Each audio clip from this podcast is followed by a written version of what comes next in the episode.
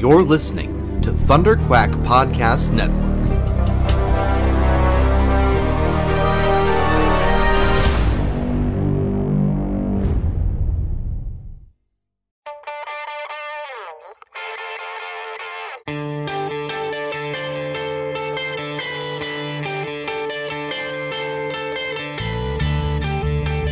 Hi, my name is Ron Frenz, and you're listening to the Epic Marvel Podcast.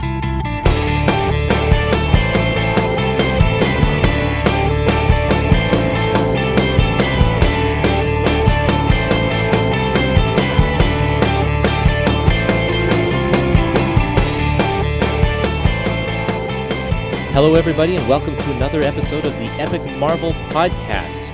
This is Amazing Spider-Man episode number fifteen. I am your host, Curtis Findley. I am your Spider-Man host, Adam Chapman. And we are back again to talk about another great collection of Amazing Spider-Man. This one comes from the eighties, um, nineteen eighty-four to nineteen eighty-six in particular. It's called Ghosts of the Past. And Adam, can you tell us what we can find in this volume? This is a lot of good stuff. I mean, this is uh, really where the DeFalco and Frenz collaboration really starts to uh, to really gel. I mean, they'd already been together since issue, what, two fifty-two, two fifty-three? Something like that, yeah. This is really, really started to kind of lay down certain aspects of the run. However, this is where we first start to get the inkling that they're maybe not the greatest with deadlines at this time, because we have a bunch of weird fill-ins as well. Um, we're also seeing Spider-Man kind of post-alien costume, and uh, although there is one alien costume, like real appearance here where he actually fights it off, we got uh, a bunch of good stories against um, what Silver Sable's in here, some Black Fox, because they, they love using Black Fox, and I don't think anyone handles Black Fox correctly like Frenz and DeFalco. Uh, Michelinie tries to use him later with uh, Eric Larson, and it never quite j- uh, jives the same way. We just and we also have uh, the very famous uh, issue with the the commuter, uh, which is a famous Peter David issue. But big, the biggest thing that people will remember from this run, or one of the more infamous things, is that Spider-Man uh, beats up Firelord, and that's very much a, a divisive thing in this run. Um, obviously, it's on the cover of this collection. Uh, in terms of what kind of you need to know going in, um, Spider-Man has recently dealt with the alien costume. It's now been uh, removed, and it's uh, currently with the Fantastic Four. Uh, the big kind of big uh, status quo shaking thing that had just happened was both that and in issue two fifty-seven, uh, Mary Jane revealed to Peter that she knows he's Spider-Man, and uh, almost really bad timing, Black Cat shows up and kind of confirms this in case she wasn't sure. Although they've kind of retconned that she absolutely knew, but here it's almost like she pretty much knew but wasn't for sure. Um, and that's really all you kind of need to know, uh, besides the fact that um, I think in issue two fifty-two or thereabouts, uh, Peter Parker dropped out of grad school, and him and M A haven't talked since. So they're not talking to each other. That's a big thing. Um, so he's kind of isolated. Mary Jane's back in his life and now knows his identity, uh, and he's kind of freaked out about this. And he just dealt with the alien costume. Thankfully, that's been removed. And he's still kind of dating the Black Cat, although that kind of is dealt with in another book in and around these issues. I'd also include that uh, Harry's kind of recovering from his drug problems that he's had recently. He had a little stint as the Green Goblin, and um, after that... Uh, has has gone into rehab and is kind of trying to get his life back together, trying to be the head of Oscorp, and he's married to Liz, and they are expecting a child. Absolutely. It's actually interesting seeing uh, Harry in this book, because he's very much got his life together. Like, this isn't the Harry from, you know, the one thirties or even the one seventies. This is a Harry who is putting things back together. He's the head of a company. This is a Harry that maybe we're not even used to seeing. And uh, for those who kind of know what happens to Harry eventually, it's a little weird to even see it. Yeah, that's for sure. Well, uh, what are you, what are your thoughts on this on this epic collection in, in general, the, the presentation, the package? Uh, you know what? I, I I come on two different sides. So on the one hand, I think there's some great material in here. I'm really glad with uh, how they put it together. It looks great. Um, it's a classic run. I mean, I love DeFalco and Frenz. The only thing that kind of throws me off is that I think that they should have led off the volume with the annual. There's a... annual from what number six, eighteen in here, yep. And I think that they should have started the volume with that, because they start with a great issue, don't get me wrong. Um, it's the big Mary Jane origin issue. Uh, the problem with it is that the end of the issue really amps you up for the next issue. Like, it's it's exciting. Peter Parker's got the, you know, the classic red and blues back on. He's ready to go take on the Hobgoblin, and then we're totally taken out of that and go to do something completely different. And it's those types of things that kind of drive me crazy. They had to put it in nineteen eighty-four. It was published in eighty-four, but they could have put it before this issue. Um, yeah. That that really stuck out to me as like a sore thumb, that because it's such a it's such a great issue, and again, it has so much momentum at the end, and then they totally squander it. Well, I think, though, for continuity's sake, though, didn't it have to come right here? I don't this? think so. It, it it it has to take place after the alien costume. It has to take place. Um, there's one other thing that had just happened, but I don't think it actually necessarily takes place after two fifty-nine. But um, isn't there? And I I can't remember if this is true or not, but I thought that there was a reference to Mary Jane knowing Peter Parker's Spider-Man in here. Which is okay, because she already found out in two fifty-seven, so it's not uh, it's not like you're ruining that surprise. And they didn't deal with it right away, because then he went on and, got, oh. and dealt with the costume. Ah, I see. Yeah, yeah, that's right. So, and then there's an and, and you couldn't put two fifty-eight here, because two fifty-eight is a great ending point for a collection, because that's when they removed the costume from them. So it makes complete right. sense to start a, a volume with with two fifty-nine. My only problem is that if you're going to have to put in annual eighteen, which you have to somewhere if it's in if it's nineteen eighty-four, I feel like if you were going to put in this volume, put it at the beginning so it doesn't kind of ruin that flow for what you actually get to read in this collection. Right. Yeah, I can see that. Um... Because it's really done in one. Like the, it, it's a great annual. It's you know it actually does change some of the characters, because it, it definitely pushes Jameson in a different direction. It gets him married. It's exciting in that way. And it actually, to be honest, given the time period, is one of the better uh, Scorpion appearances you're going to find, because he's actually a formidable threat, which half the time he isn't. Okay. Well, let's save the rest of the talk about the annual to when we get to that issue. But um, yeah, that no, that's a good point. Um, That uh, if they could just maybe just swap the, the two spots, that's what you're saying, though. Just, uh, yeah, just flip it, those two issues there. Yeah, it would fix the pacing of the overall collection. Yeah, yeah, yeah. Well, I think that it doesn't really matter, because there are so many halts to the flow of this book with with the with all of the extra issues or the, the fill-in issues and everything. So, I mean, that's just kind of another one of those instances. I guess it just only it only bugs me more because it, it wasn't necessarily designed that way, whereas unfortunately the fill-ins were just a product of the time. Yeah. And they are what they are, but they they they can't decide to move the fill-ins because sequential ordering, people would go crazy. Um right. Whereas with an annual, you can kind of play with its placement, and I just felt they could have made a better decision. Yeah. That's all. Okay. Fair enough. I, I thought this volume was quite well put together and well thought out. Um, you know, now that I'm thinking about the annual, then maybe that's something that could have been dealt with differently. But um, but other than that, I, I like I like this volume quite a bit. The restoration on all of the, the issues are is excellent. Mm-hmm. And the bonuses at the back, there are only a few. There's it doesn't have a whole lot of bonuses, but um, they're pretty good. They got some some covers from Marvel Tales, which reprinted Um, issues from this collection uh, with Ron Lim on the art, and then um, an article about the introduction for of Web of Spider-Man, which I thought was a little odd, except for the fact that Web of Spider-Man number one is in this issue. Um, mm-hmm. But I w- if they were ever to make a Web of Spider-Man epic collection, I'd hope to see that there. I don't think we're ever going to get that. Yeah, well, one could hope. Um, sure. And then we have a bunch of um, a bunch of art. Original scans of original art, um, but other than that, yeah, I think it's uh, it's quite good. I I was um, one of the pet peeves I have with the Epic collections, and this really isn't a huge deal at all. It's just my hang up is that the cover doesn't reflect the title of the book. Mm. So the book is called Ghosts of the Past, but we have an issue with Spider-Man beating up Firelord, and that doesn't relate at all. Um, no, so you get that disconnect, but that's just a minor thing.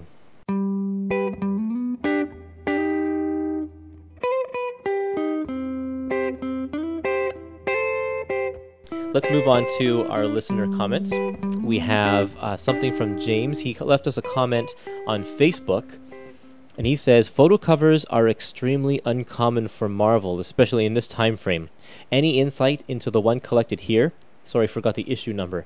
Uh, well, I can tell you the issue number is Amazing Spider-Man number two sixty-two, and that is a standout cover in this collection, that's for sure. And it's uh, it's kind of a cool concept, and it ties with ties in with the story that's inside as well. Um, do you remember any of the other photo covers that came out around this time, Adam?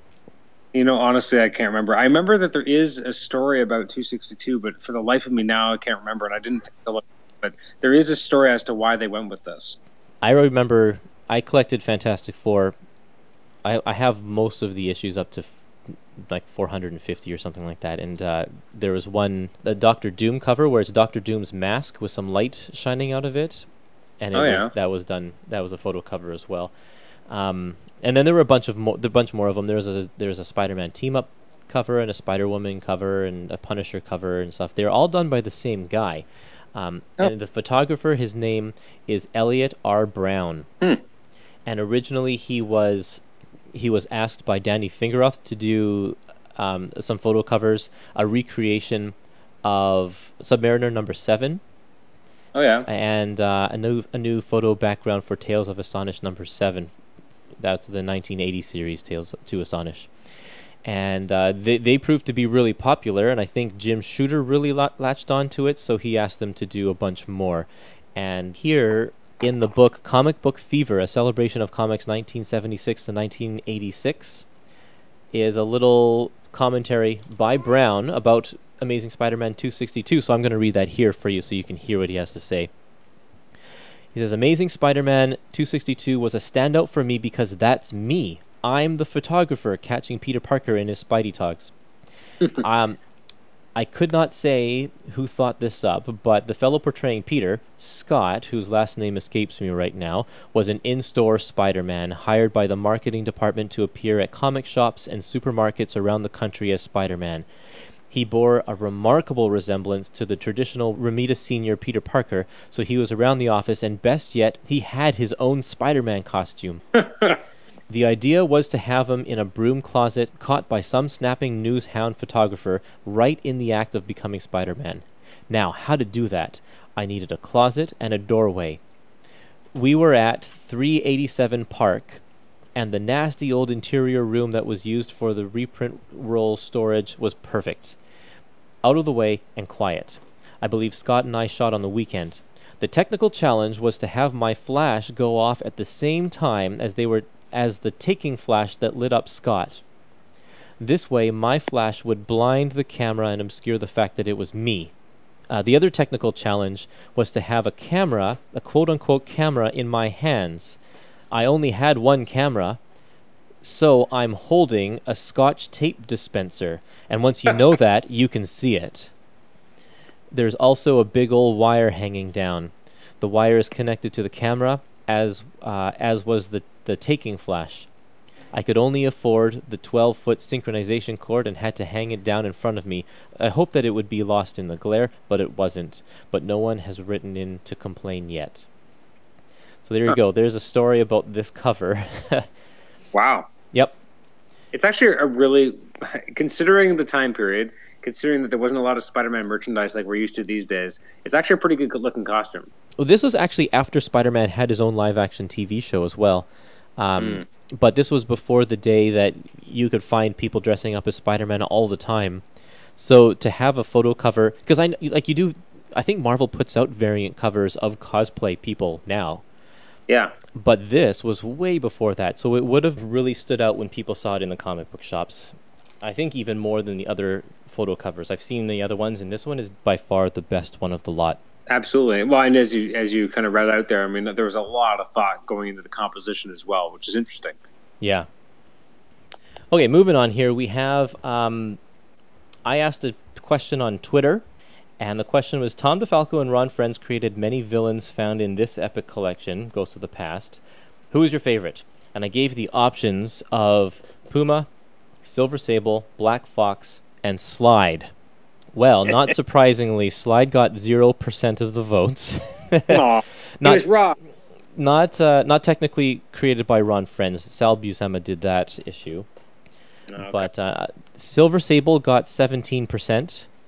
Black Fox got thirty-three percent, and Puma got fifty percent. I'm surprised that Silver Sable didn't do as well as Black Fox. I mean, I love Black Fox, don't get me wrong. I'm just surprised. Yeah, I'm surprised too, actually. Uh, who's at the top of your list?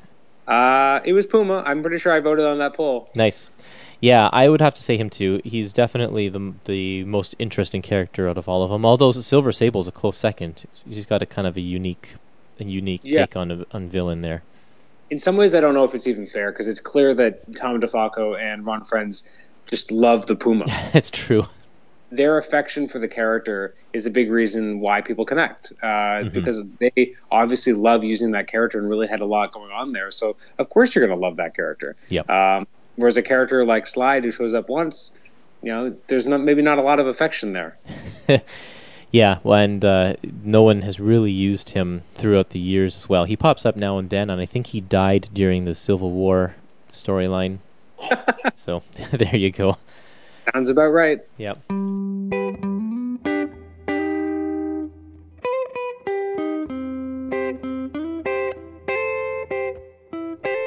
So we're going to move on to the issues now. We start with issue number two fifty-nine. It's called All My Pasts Remembered.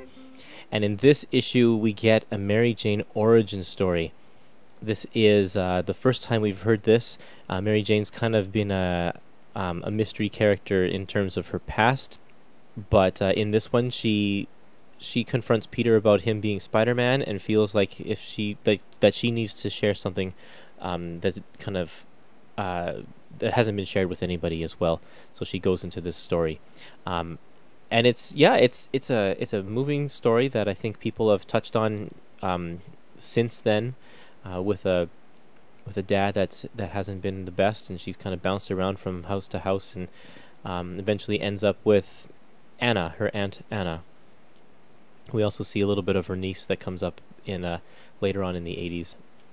This was a pretty good issue. I liked the fact that we started with this issue. It was just kind of a low key.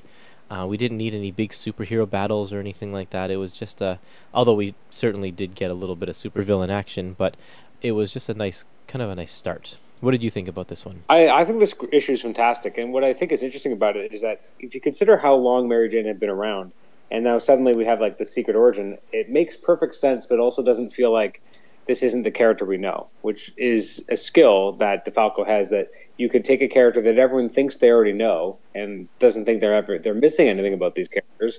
And suddenly we get an, a whole new element to their backstory, which makes sense and also just develops the character in a way that she had never had proper, you know, development before. I think it's great. It, it obviously makes a huge difference in canon, and, you know, if this is the Mary Jane issue, and this is where everything we know about Mary Jane really comes from, it's enormously important and just good comic. Yeah, and um, it, it, there's kind of a funny origin surrounding this issue, uh, which uh, Tom DeFalco told me the other day, so I'm going to put in that clip here. Well, Tom, Tom can't take any credit for Mary Jane knowing Uh, uh, Pete's identity, because he, the way he tells it, it's this metaphysical writer thing where the characters just start talking to you, and suddenly I realized that Mary Jane knew. So, you know, he gets no credit for that. Oh, okay. I, I, they talk I, I himself out of any credit, credit at all for uh, for a wonderful moment in Spider-Man history, because apparently it was uh, it was a it was a fictional character that came up with the idea. What Go ahead, Tom. Defend your life. Yeah, what do you have to say about that, well, Tom? Well, I, I wish... No, Ron is Ron is one hundred percent correct. I, I can't take any credit for it. I wish I could. Um, we had act, we had worked out the, that particular plot, um, and we had a different ending in mind, and we knew where the next couple of issues were going to go. And, um, you know, uh, the, the plot was approved, and I, you know... was sitting there typing it, and I got to that scene, and what was supposed to happen was Peter was supposed to give Mary Jane some sort of story, and she was supposed to kind of buy it, and and whatever happened, I, I don't remember. But as he starts to give the story, I, you know, I, you know, ended up typing Mary, you know, Mary Jane turns to Peter and says, you know, enough of the bullshit. I know, I've always known. And I, you know, typed it. I looked at that and thought, where the hell did that come from? But the one thing we really agreed on is that it was a terrific opportunity b- beyond getting them involved romantically again. It was a fantastic uh, uh, opportunity to explore Mary Jane as a character, mm-hmm. which is, as you can see, in what what, what was it, two fifty-nine or something, which is exactly what we, two fifty-eight, two fifty-nine, whatever it was, is exactly what we did. We used it initially as uh, a, an opportunity for the two characters, even though they had been romantically involved, you know, for, for a period of time and everything. This was their moment to really come clean with each other. Right. Uh, and Mary Jane decides to come clean completely with Peter about her past, things that she had never talked about before. And the entire time, Pete is thinking, this woman just bared her soul to me. Do I really want to try to come up with something to obfuscate what she has figured out? You know, do I, do I really want to do that to her when she is reaching out as a really, truly, uh, as a friend? And, of course, by the end of that issue, he, he decides, uh, very subtly, I thought, not to deny it anymore. And to uh, and and we certainly intended for that to take the relationship in a in a new direction, a more honest direction. We didn't, at the time, expect it to take them to marriage. I mean, we we actually initially were not planning on getting them uh, re-involved romantically, uh, certainly not uh, initially. Uh, they were going to be best friends. She was, he was finally going to have a confidant, but it being Mary Jane and, you know, her having revealed the things that she revealed about herself and her attitudes and her lifestyle, you know, the only thing lonelier than having nobody know is having the person who knows not really want to know, you know, you know, right, yeah. uh, and, and we saw a lot of story potential there for Pete. We saw a lot of angst there, potential angst there for Pete. Yeah, so there's just a few things in this issue I wanted to mention. One is that uh, we see the She-Hulk in this issue because at this time, um, as a result of the Secret Wars, which that's where Spider-Man got his, his black suit, the Thing also decided to leave the Fantastic Four and stay in Battleworld um, at that time. So F F were looking for a replacement member, and She-Hulk was the one. Mm-hmm. I uh, it's interesting. I I think this was one of the, not the first Spider-Man comic I ever read by any means, but I remember I had the Marvel Tales reprint, of which the cover for that's at the end of this collection, which I like, that's included. And I, uh, for some reason, I always am very fond for any Spider-Man issues, and I don't know why, where he has a sequence in Central Park with him talking with someone. I don't know why, but it's worked. Wow. And uh, do those pop up quite frequently? I feel like they've happened on more than one occasion, because, but I, I specifically obviously remember this one from a nostalgic perspective, but right. Something about it just I, I just enjoy, and uh, it just feels very natural. The one thing I did thought was weird, though, but from a monthly comic perspective, you wouldn't notice the difference, is that at the beginning, as you said before, that you know, we have Peter kind of wondering, should I should I try to come up with like an, an alternate excuse for this? It's already pretty clear that he can't. I mean, when he first told her, Black Cat then came in the room right afterwards, and she was like, it's true, it's true. How do you back away from that?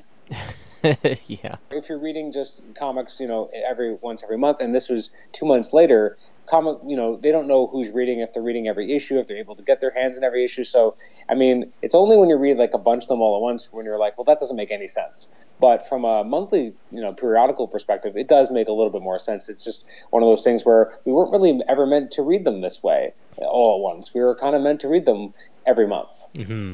Yeah, and that really drives home later on when in every single issue Peter has to tell us that he got a he has a black suit that was made by Black Cat. It's like, you don't need to tell us that. He's thinking that to himself all the time. No, this was no, this was a great issue, and what was really for me special about this is that, you know, Ron Frenz was really excited to draw Spider-Man, and then when he gets to draw Spider-Man, he gets to draw Black Suit Spider-Man, which is not the Spider-Man he anticipated drawing. Yeah. So finally, so what I liked about this is that. He know we. I mean, if you know anything about Ron Frenz, you know how much he loves Spider-Man, and so I like knowing that it really uh, puts the last page, three pages of this uh, book in uh, in a bit of a different light. It's it almost feels like um, DeFalco was like, I know you really want to draw this, Ron, so I'm going to give you three issues to slowly, sh- uh, three pages, I should say, to slowly have him getting the, the, the red costume on, and then this great panel with him ready to go fight the Hobgoblin.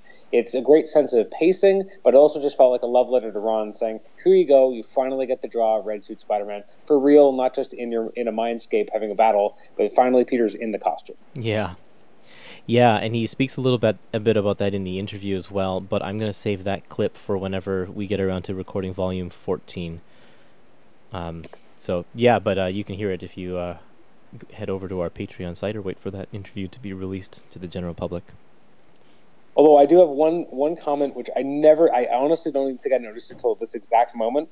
The last page of this issue, which is a great, you know, sequence of Spider-Man's running to, to go fight uh, the Hobgoblin. I didn't realize he's in his bathroom and there's a sink right underneath him. Yeah. Well, because, yeah, he's uh, that's where he's changing, I guess. So he's going up to his, his bathroom skylight because that's how he escapes his apartment.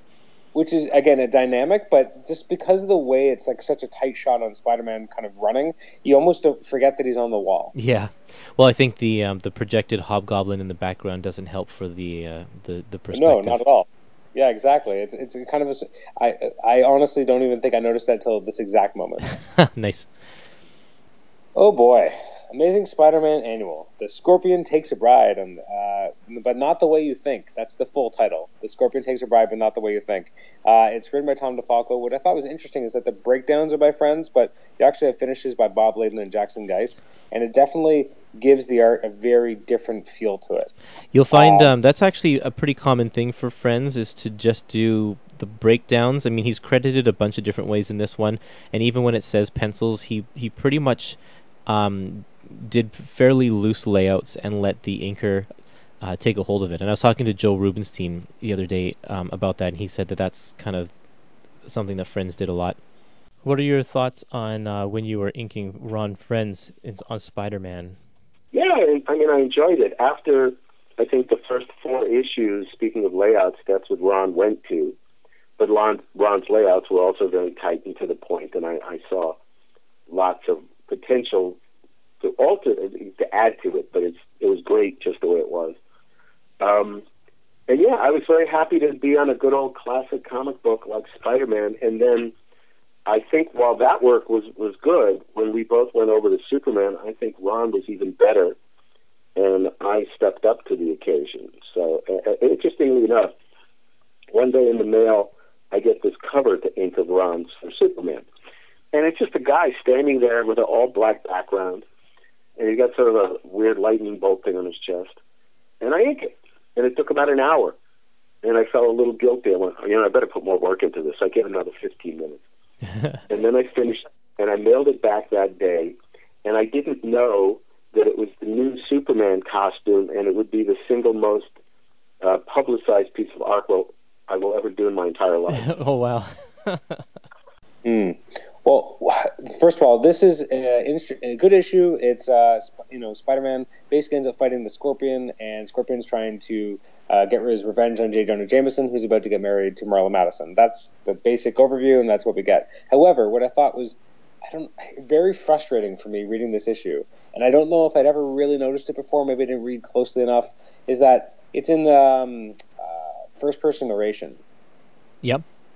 And it, I, it just feels, it doesn't feel right, because why is why is this issue in first person narration? It's not like we have a different writer. It's DeFalco, who we're used to getting. So what? Or actually, actually, I'm wrong. Sorry, this is scripted by Stan.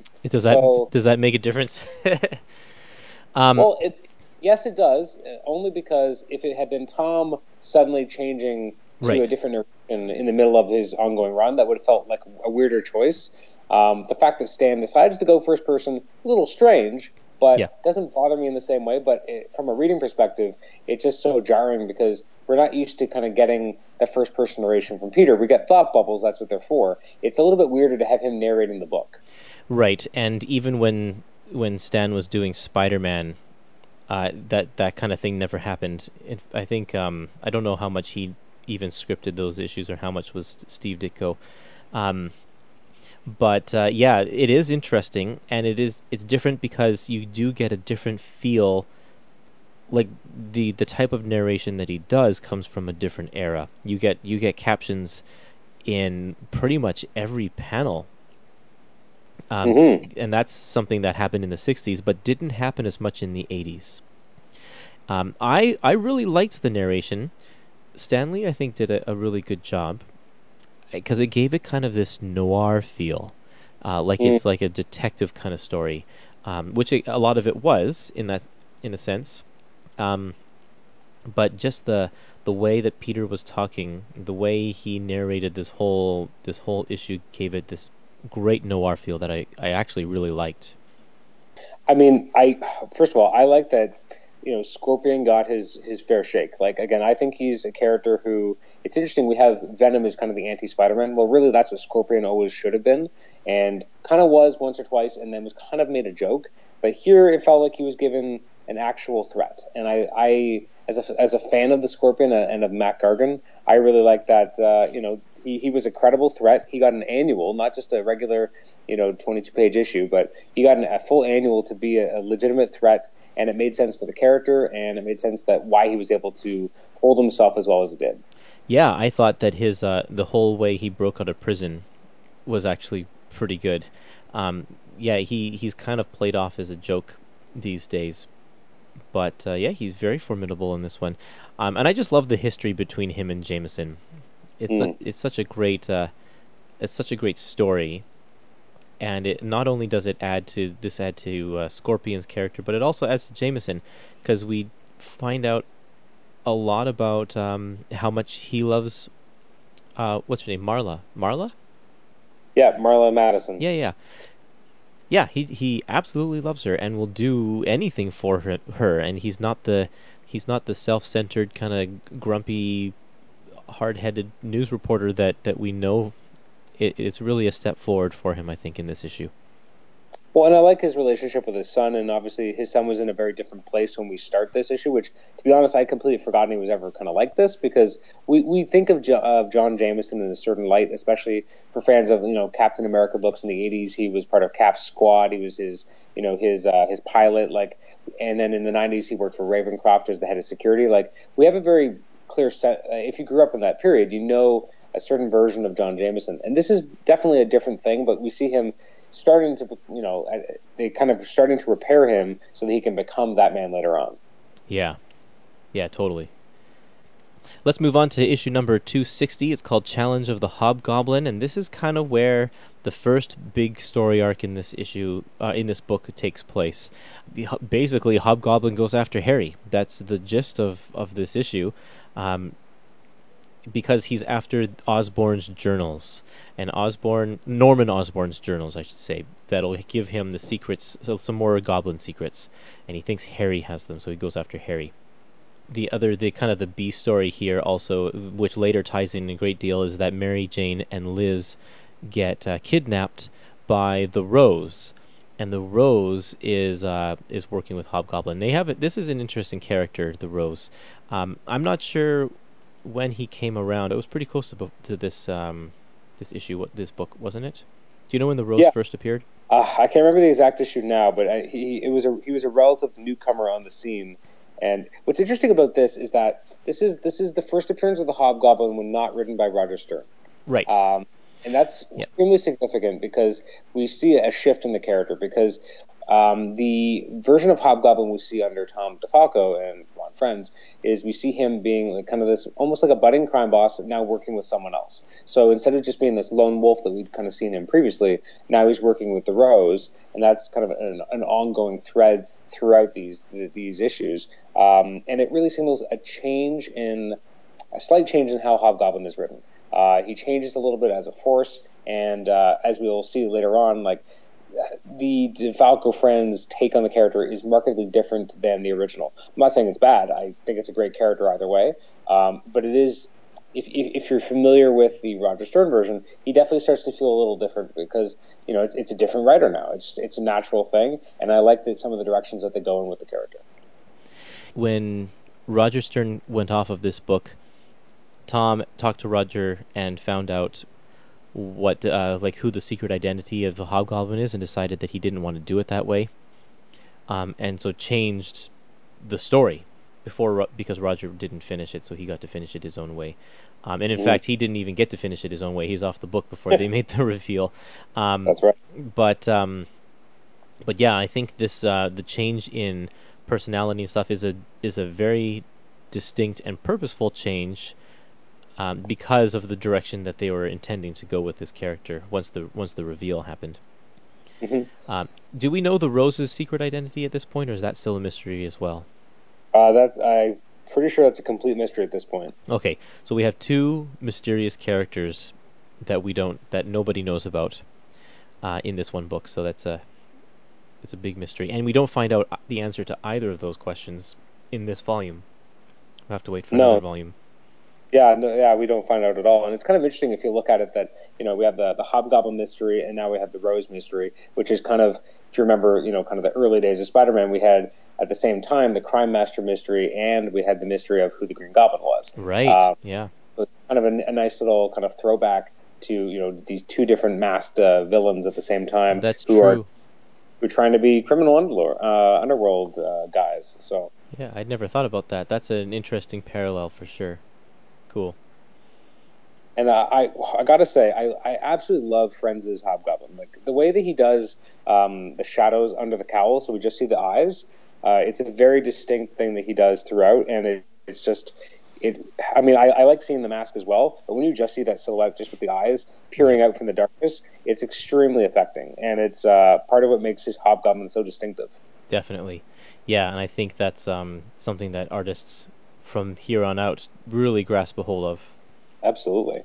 And yeah, this is I mean this is this is big stuff. I mean, um, again, we have we have characters being abducted, M J and and uh, Liz, and uh, again, I the reason why I hate to go back to this, but the reason why the annual again stands out as being oddly placed is that it's really a trilogy of issues. It's three issues that tell this story of the Hobgoblin's back, the Hobgoblin abducts, uh, abducts uh, Liz and M J, and is trying to get something from uh, from Harry. And then the next issue is, you know, them trying, uh, Peter trying to rescue them. So it's a nice trilogy, but then you break it up with an annual, it just ruins the flow for me.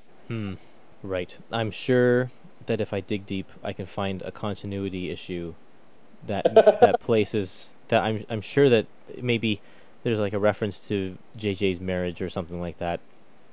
That goes. Uh, you know what? I, I hope there is. I mean, I just, I want, I want, uh, that's my challenge to one of your listeners. I want someone to find something in there that specifically puts the annual after two fifty-nine, but before two sixty. Yeah. I mean, I trust Jeff York to uh, have done his research on this and, and have placed this appropriately. You're right. Actually, generally speaking, he's amazing. So I'm, I'm just very curious. I, there must be something. You're right. But it just, it just plays differently. Yeah. And I don't, it bothered me if it was one issue out of step, if it didn't change the flow of a story. And that's all it really comes down to, is I, I would almost prefer the flow of the story over the numbering. There's one scene on page seventy-seven where Franklin is playing and his ball yes. goes over to the, the tank that's holding the symbiote, and the symbiote seems really afraid of Franklin. Or they like they mm-hmm. have some weird connection. And I don't know that that's ever explained what, what, what that exchange is all about. No, it doesn't. It's, yeah, but it somehow seizes control of his will. Yeah, that's not something that's ever really kind of followed up on, that the symbiote has an ability to kind of mentally control someone from not being in physical contact. It is kind of strange. Yeah, um, but this was the early stages. At this point, um, this is kind of the, the issue, or maybe it was the other one, but the story behind this, and you can hear this in the interview as well, but again, I'm going to save that clip for for volume fourteen, but I'll sum it up here. Um, the the symbiote got so much hate mail before mm. before the first issue with the black costume even came out, because the kind of like how the, the Hydra story with Captain America is happening right now, people hate it even before the issue's out. Yes. Um, But uh, and that happened with the black costume as well, to the point where Jim Shooter said, "You know what, you guys, you have two issues, and then get rid of it." And so Tom fought back and said, "Well, um, because Secret Wars is twelve issues long, and he's not even going to get it six months from now in, in the Secret Wars comics, we got to keep the black costume around for at least six months." And then Jim said, "Okay, fine, but then get rid of it after that." And so that's why we see Spider-Man getting. Um, going into his regular costume in that other issue. But then, because this was before email, so the, the response time for fan mail was is, is a few months delayed, and that so they're right in the middle of their the black costume story here, and well on their way, like they've already said that they're going to get rid of it, and they get all this mail saying that people love it, and Jim's like, "No, you got to bring it back." And so at that point, Tom decides that this is going to be an alien, and it's going to have this this uh, sort of symbiotic relationship. They, they, that wasn't defined before now. So this is the early stages of him just kind of throwing things against the wall to see what sticks. And um, I guess that didn't stick. the whole nope. Franklin connection. Which I'm okay with. Yep, yep. And there's, um, I love that this battle is also really great. There's a lot of humor in here. There's a really funny bathroom scene. Um, but it's just uh, that kind of stuff shows that um, Ron, even in this, this early stage in his career, Ron is a is a great storyteller, excellent pacing, and he, he uh, handles humor as well as action really well. Absolutely. I mean, you don't expect to read an Amazing Spider-Man comic and see the Hobgoblin on the toilet, but no. I mean, you got... Oh, and I don't know about you, but whenever I'm reading Hobgoblin's dialogue, I always hear Mark Hamill's voice. Absolutely. Yep. He's the voice. Even though, technically speaking, he's Jason Philip McIndale, but I'll let it go. Okay. Sorry, yep. that was a real, that, that was a, that was a very super nerdy uh, stickler comment. um, yeah, well, you know, Hobgoblin, once he's in the mask, you can just say he's like using a voice encoder or something like that. He always just sounds like Mark Hamill. Doesn't matter which one it is. That works for me. Yep. So two sixty-one. Um, first of all, great, great. Uh, you know, different kind of styles of the cover. To the cover, it looks fantastic. Um, basically, this is an interesting issue because uh, it's a bit of a um, what's the word? Like we have the Hobgoblin. He's got M J and Liz. He's trying to extort uh, Harry Osborn. Harry's looking for this secret journal, but he, you know, isn't sure if he can find the right thing to be able to, you know, get Liz and M J back. Um, he desperately wishes he had someone who could help him. Obviously, you know, Spider-Man's also looking for uh, for the Hobgoblin so he can rescue them as well. Uh, they'll kind of converge on a warehouse where uh, the Rose has given the Hobgoblin an office, which is kind of an awkward exchange. And it ends up in, you know, a, a big, highly pitched battle. Uh, Liz is potentially going into labor, although we find out later it's not labor, it's false labor. And uh, we get to see a great sequence where Harry actually tries to stand up to the Hobgoblin. Uh, you know, ha- is armed with pumpkin bombs, um, and you know has like the satchel. Uh, it's a great sequence, and it's something that uh, later on Michelinie and uh, McFarlane would kind of replicate during Inferno against a different Hobgoblin. Um, and it's, you know, Spider-Man Hobgoblin battling, and Spider-Man is faced with a classic Spider-Man choice, either save Harry, Liz, and M J, or defeat the Hobgoblin, and he chooses to save his friends, and uh, that's about it. Yeah, it's, uh, I, I really like this one. This the, it, it was a great way to wrap up this trilogy, and it's, uh, um, there are a lot of, there's a lot of story here. There are a lot of panels in this issue because a lot of stuff happens, and so um, Frenz needs to cram it in. Um, I especially like the sequence on page one oh two where uh, Harry is confronting, I don't know what, some thug, I don't even know if he has a name or so, but uh, um, and Harry's got his gun. Just the way the panels are laid out, um, especially the last two panels of the first of that middle tier where mm-hmm. you see half of Harry's face and the gun and stuff. It, it's just uh, it's well thought out. The, it, it shows the, the small panels show kind of the back and forth pacing, um, sort of quick exchange. Yeah, and then, then a, a great use of uh, behind the head quang from Mary mm-hmm. Jane's uh, shovel. Yep, I like that. There's a bunch of good sequences in here. Oh yeah, and and there's and there's really no wasted space. Plus, we also, in the midst of all this, because there's so much going on, we also get yet another um, subplot with the alien costume finally escaping, um, which will obviously end up making a huge difference later on.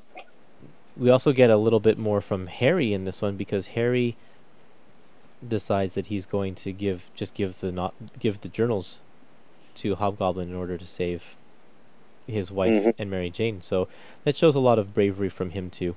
Exactly. Again, we're seeing a different version of Harry. He's not quite the weak, uh, you know, Harry we were used to back when he was in therapy, um, and we had Bart Hamilton as the Hobgoblin. Uh, sorry, Green Goblin. We're seeing a different version of the character. You know, he's still he's still nervous. He's still racked with guilt. He's still dealing with the, the legacy of the of the Green Goblin. But we're seeing a little bit more resolve. And again, there's no better example for that for me than him with, you know, holding um, a pumpkin bomb and threatening the Hobgoblin. That's pretty badass. Yeah, it really is. There's also one uh, sequence in here again about the symbiote escaping. A little machine comes and it flies into the Baxter building and punches a hole in the tank and allows him to go out. Um, again, I don't know. Is, is it revealed who was behind that that ship that set the symbiote free? I'm trying to think. Fantastic Four two seventy-four. Um, I have no idea. I actually can't remember at all. It's one of those odd, you know, it's the nice thing about the Marvel Universe and also the terrible thing is that so many weird things happen, and this is one of those instances of great continuity, but if you don't read those books, it's confusing. Yeah.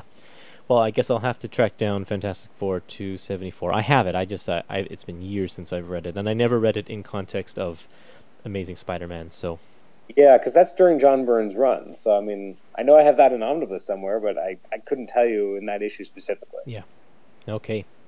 Do you have anything else for this issue here? Uh, no, it's just, it's, it's really strong. And I, I really like that cover because it's a little bit different. You know, it's not your typical comic book cover. Um, it really is eye-catching and yeah. uh, different weight to it. I love Charles Vess. I think he's a great artist, and he does a bunch of covers in this volume. So um, it's really neat to see all of them come out. Um, mm-hmm. One of my favorite of his, he does a lot of fantasy and that kind of thing. He did a, a Thor graphic novel back in the eighties, I think, as well, and um, so seeing him do the the straight up superhero stuff is a little different because it's not his usual fare. He also did the um, the the Rose storyline um, in for Bone, the Bone comics, Jeff Smith's Bone. If you're oh, up, yeah. if you're up with that, yeah, that and that was really good. What a different style for for that as well. Pretty neat. Okay, moving on to number two sixty-two. This is the photo cover that we talked about earlier, and now that you look at it, you can see that the photographer, um, Elliot R. Brown, is holding that stapler. And you see the cord going all the way down to the ground. Yep. It leads to the flash that uh, is on the other side of Peter, so that we can actually see his face.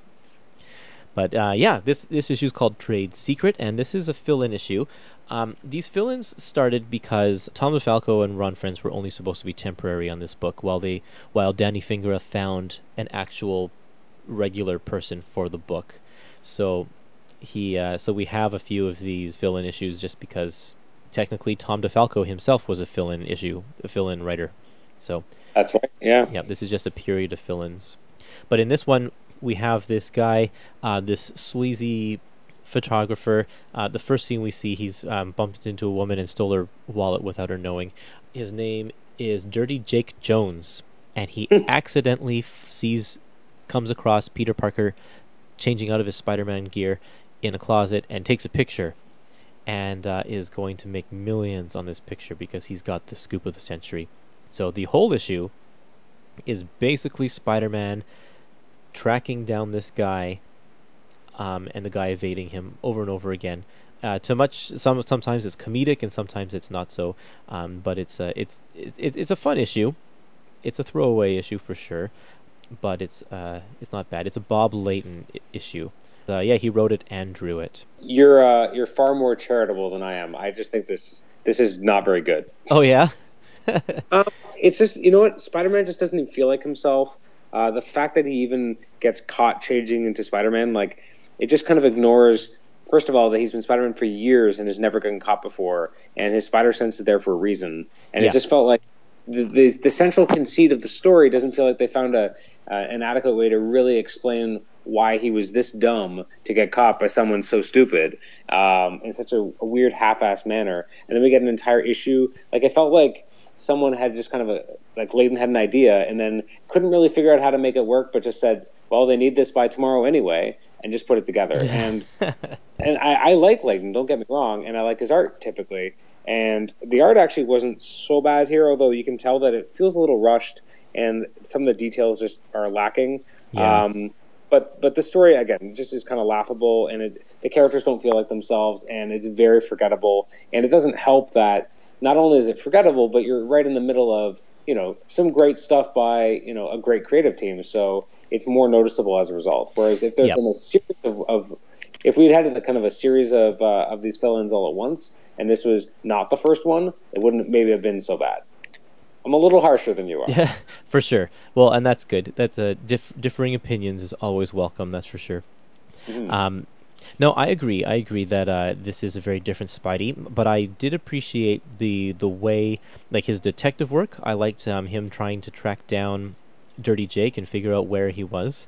Um, and I also enjoyed the, you know, the finale where he decides that he needs to be scary in order to catch this guy, um, to put mm. on that act. I, I thought they, they did that to a pretty good effect. And he even makes a, a one reference to Lamont Cranston, who is yep. the, the voice of the Shadow, the old radio show. So they're going for that effect, and I think they, they did it fairly well.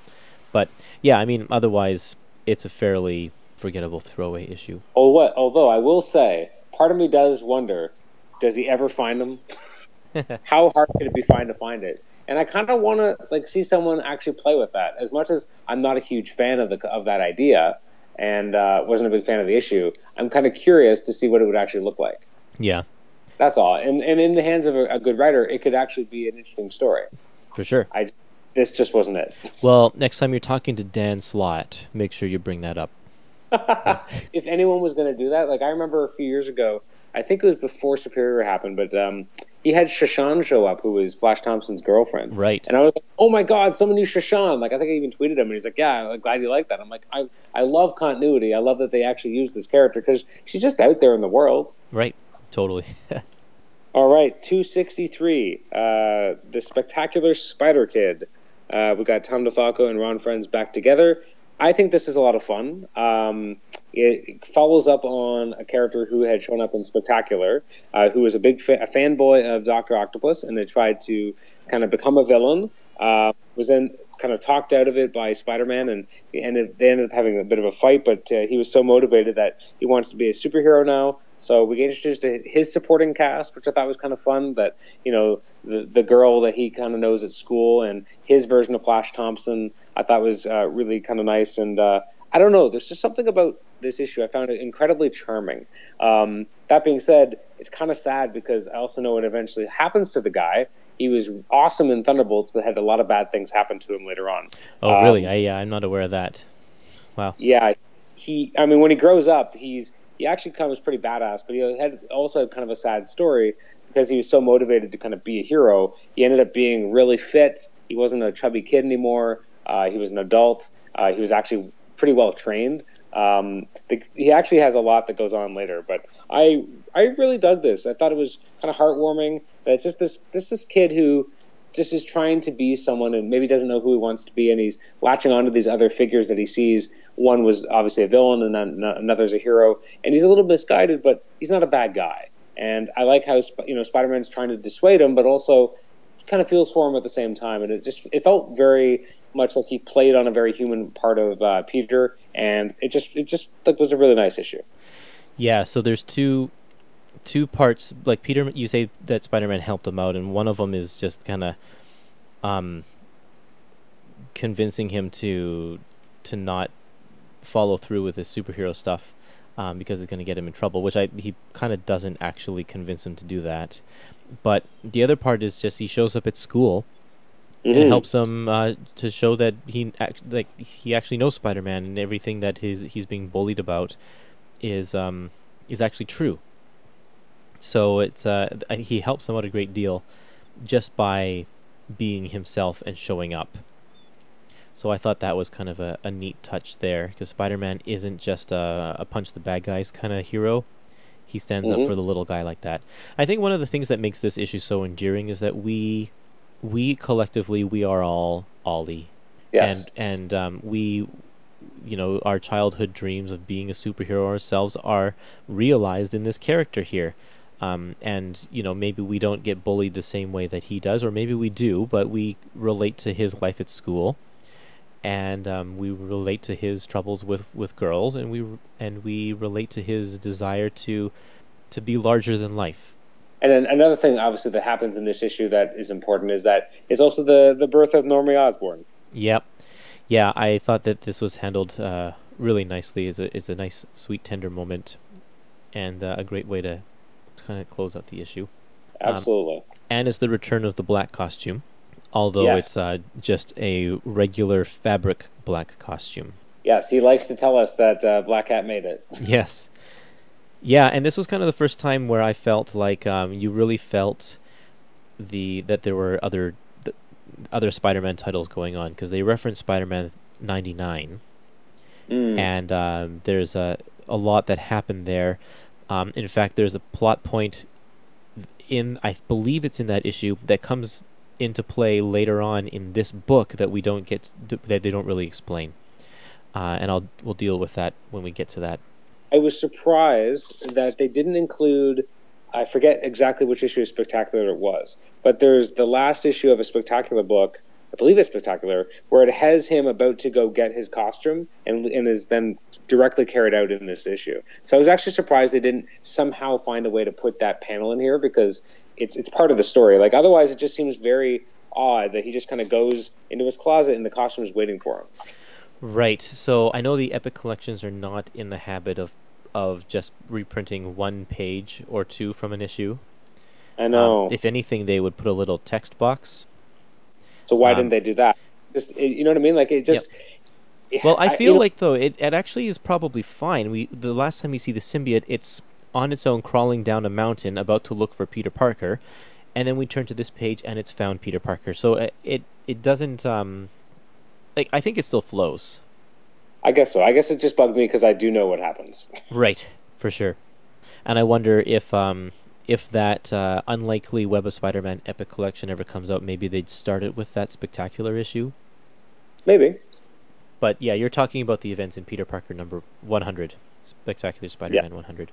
So this issue, Web of Spider-Man number one, another great cover by Charles Vess. Really great. I, I love this one with uh, just the black. Um, a lot like you don't even see a lot of details because it just goes into shadow. Great angle. Um, And I like the, the logo, the Web of Spider-Man logo as well. Mm-hmm. Do you think we actually needed to have this in this volume, though, honestly? See, this is the question, and I know this comes up in the Marvel Masterworks forum every once in a while as well. I think we do, because in volume fourteen, that deals with all of the, the alien symbiote costume. And so, and then volume seventeen or eighteen, I can't remember which volume it is, we get Venom. So we need this issue to explain why like why Spider-Man like why Peter Parker no longer has the symbiote costume and w- where it's gone and what's happened to it. Mm-hmm. It also it also it, um like the famous scene with the with the church bells is in here, and I think that's important to know as well. Um Yeah. Yeah, I think I actually think it is when you have all of the Epic collections all together, um this will be an important issue to have for the whole story, for the sake of the story. Okay, well, the reason why I asked that is because, I mean, you're you're kind of saying that, like, other plot elements that happen later in the volume, uh, like, collections from now, won't necessarily make sense if you're missing this. But at the same time, you have stuff like, you know, his relationship with the Black Cat, which is not in any way kind of touched on in these issues, but we it's happening at the same time. There's a breakup that happens. It's yeah. referenced, you never see it. So right. uh, how do you really mark that line, because that relationship with Black Cat is hugely important to the character during this period. It's not reflected in the main book, but it's it's a huge thing that people remember and liked. And we're going to see we see her both before that relationship, during part of it, and then also later after it. But we're just kind of missing the entire period while she's in it. So it's it's kind of a it, it's a very slippery slope. Yeah, where do you draw the line exactly? That, that's a good that's a good point. And maybe maybe the only reason is that they had an extra thirty pages to spare in this one, and they chose to choose this one instead, and they didn't have enough room for both of them. Like, it That's could be cool. as simple as that. Yeah, I have no idea. But yeah, as far as this issue is concerned, um, we have the uh, these three villains, or this group of villains, get uh, the technology from the Vulture to make their own Vulture suits, and they call themselves the Vulturions. um, Honcho, Pigeon, and Sugarface are a few of them, and there's other ones that I don't remember their names. Um, but this one, that's bi- that's kind of the main story, but at the same time, it's not really at all important either, um, because the main point of this story is that the symbiote comes back. It uh, it wraps itself around Peter again without him knowing, and uh, and is in, is determined to stay a part of Peter's life. Um, and this is a, a thing that we don't usually get to see with the symbiote costume, is that it actually can, can uh, it has a mind of its own, so it tries to move Peter in, in the direction it wants to go rather than in the direction he wants to go. So that, that takes up a lot of this issue here. And um, in the end, like I said, the famous scene with the church bells, the scene that's uh, repeated so prominently in the Venom saga in the Spider-Man cartoon from the nineties, um, is yeah. in this issue here. And the the sonics, the sonic vibrations from the bells is too much for the symbiote to uh, to to stand, and so it separates itself from Peter in order to escape. But it doesn't escape in time, and it uh, because it decides to save Peter, mm-hmm. um, and it turns to dust. And that's it. No more symbiote. Yep, that's it. That's it. No it's more. Never. You're never going to see it ever again. Well, it, it's interesting you mentioned the church bells. It's also a moment that's paid off in uh, Amazing Spider-Man three hundred. Uh, right. Yep. It, they go back to there, and it's like, because that's obviously kind of a, a big thing for Brock, because that's where he became Venom. Right, of um, course. And so, I mean, you're right. I mean, I understand why it's there. At the same point, I like to argue about why it's there. No, it's a good discussion to have, for sure. If you look at page one sixty-eight, there's a little scene here with um, Mary Jane bumping into to Aunt May, who's shopping for a new hat. This is another... This ties into the other thing that I was talking about, about a future storyline that's coming up. So pay attention there. That's a good point. It's interesting that you would... I mean, in this day and age, we're almost used to it. But uh, back when this issue would have come out, it's interesting that, that they have it... kind of not figuring out its identity at all as a, as a series. You have Web of Spider-Man, issue number one. Okay, what am I going to get from this book going forward? Oh, I'm going to get them to wrap up something that was going on in other books. Uh, right. Well, now, these days, we're used to that. We've had, you know, when The Other happened in uh, the late two thousands, uh, it, it, it was the first, what, few issues of Friendly Neighborhood Spider-Man were part of this storyline. Like, we're used to the first few issues of something launching something else. Like, we had uh, the first few issues of Spider-Woman by Dennis Hopeless being part of Spider-Verse. Had nothing to do with what that book was going to become, which was amazing, um, but you launched it in the middle of a crossover, in the middle of another story. At this time, in the eighties, this is a little bit more of a strange thing. Nowadays, we're kind of used to it. We're desensitized. But at the time, very strange move. Well, and this is like, they just added a third Spider-Man title, which was a big deal. Like, today, we don't bat an eye when there's another Spider-Man title added. They could have fifteen, and, and no one would really care. Um, but, uh, yeah, it was the juggling act of now having three issues and and keeping them connected um, because, uh, you know, especially, like, Tom DeFalco and Jim Shooter, they loved continuity and having each book tie into each other. So, um, Louise Simonson is the one who wrote this issue.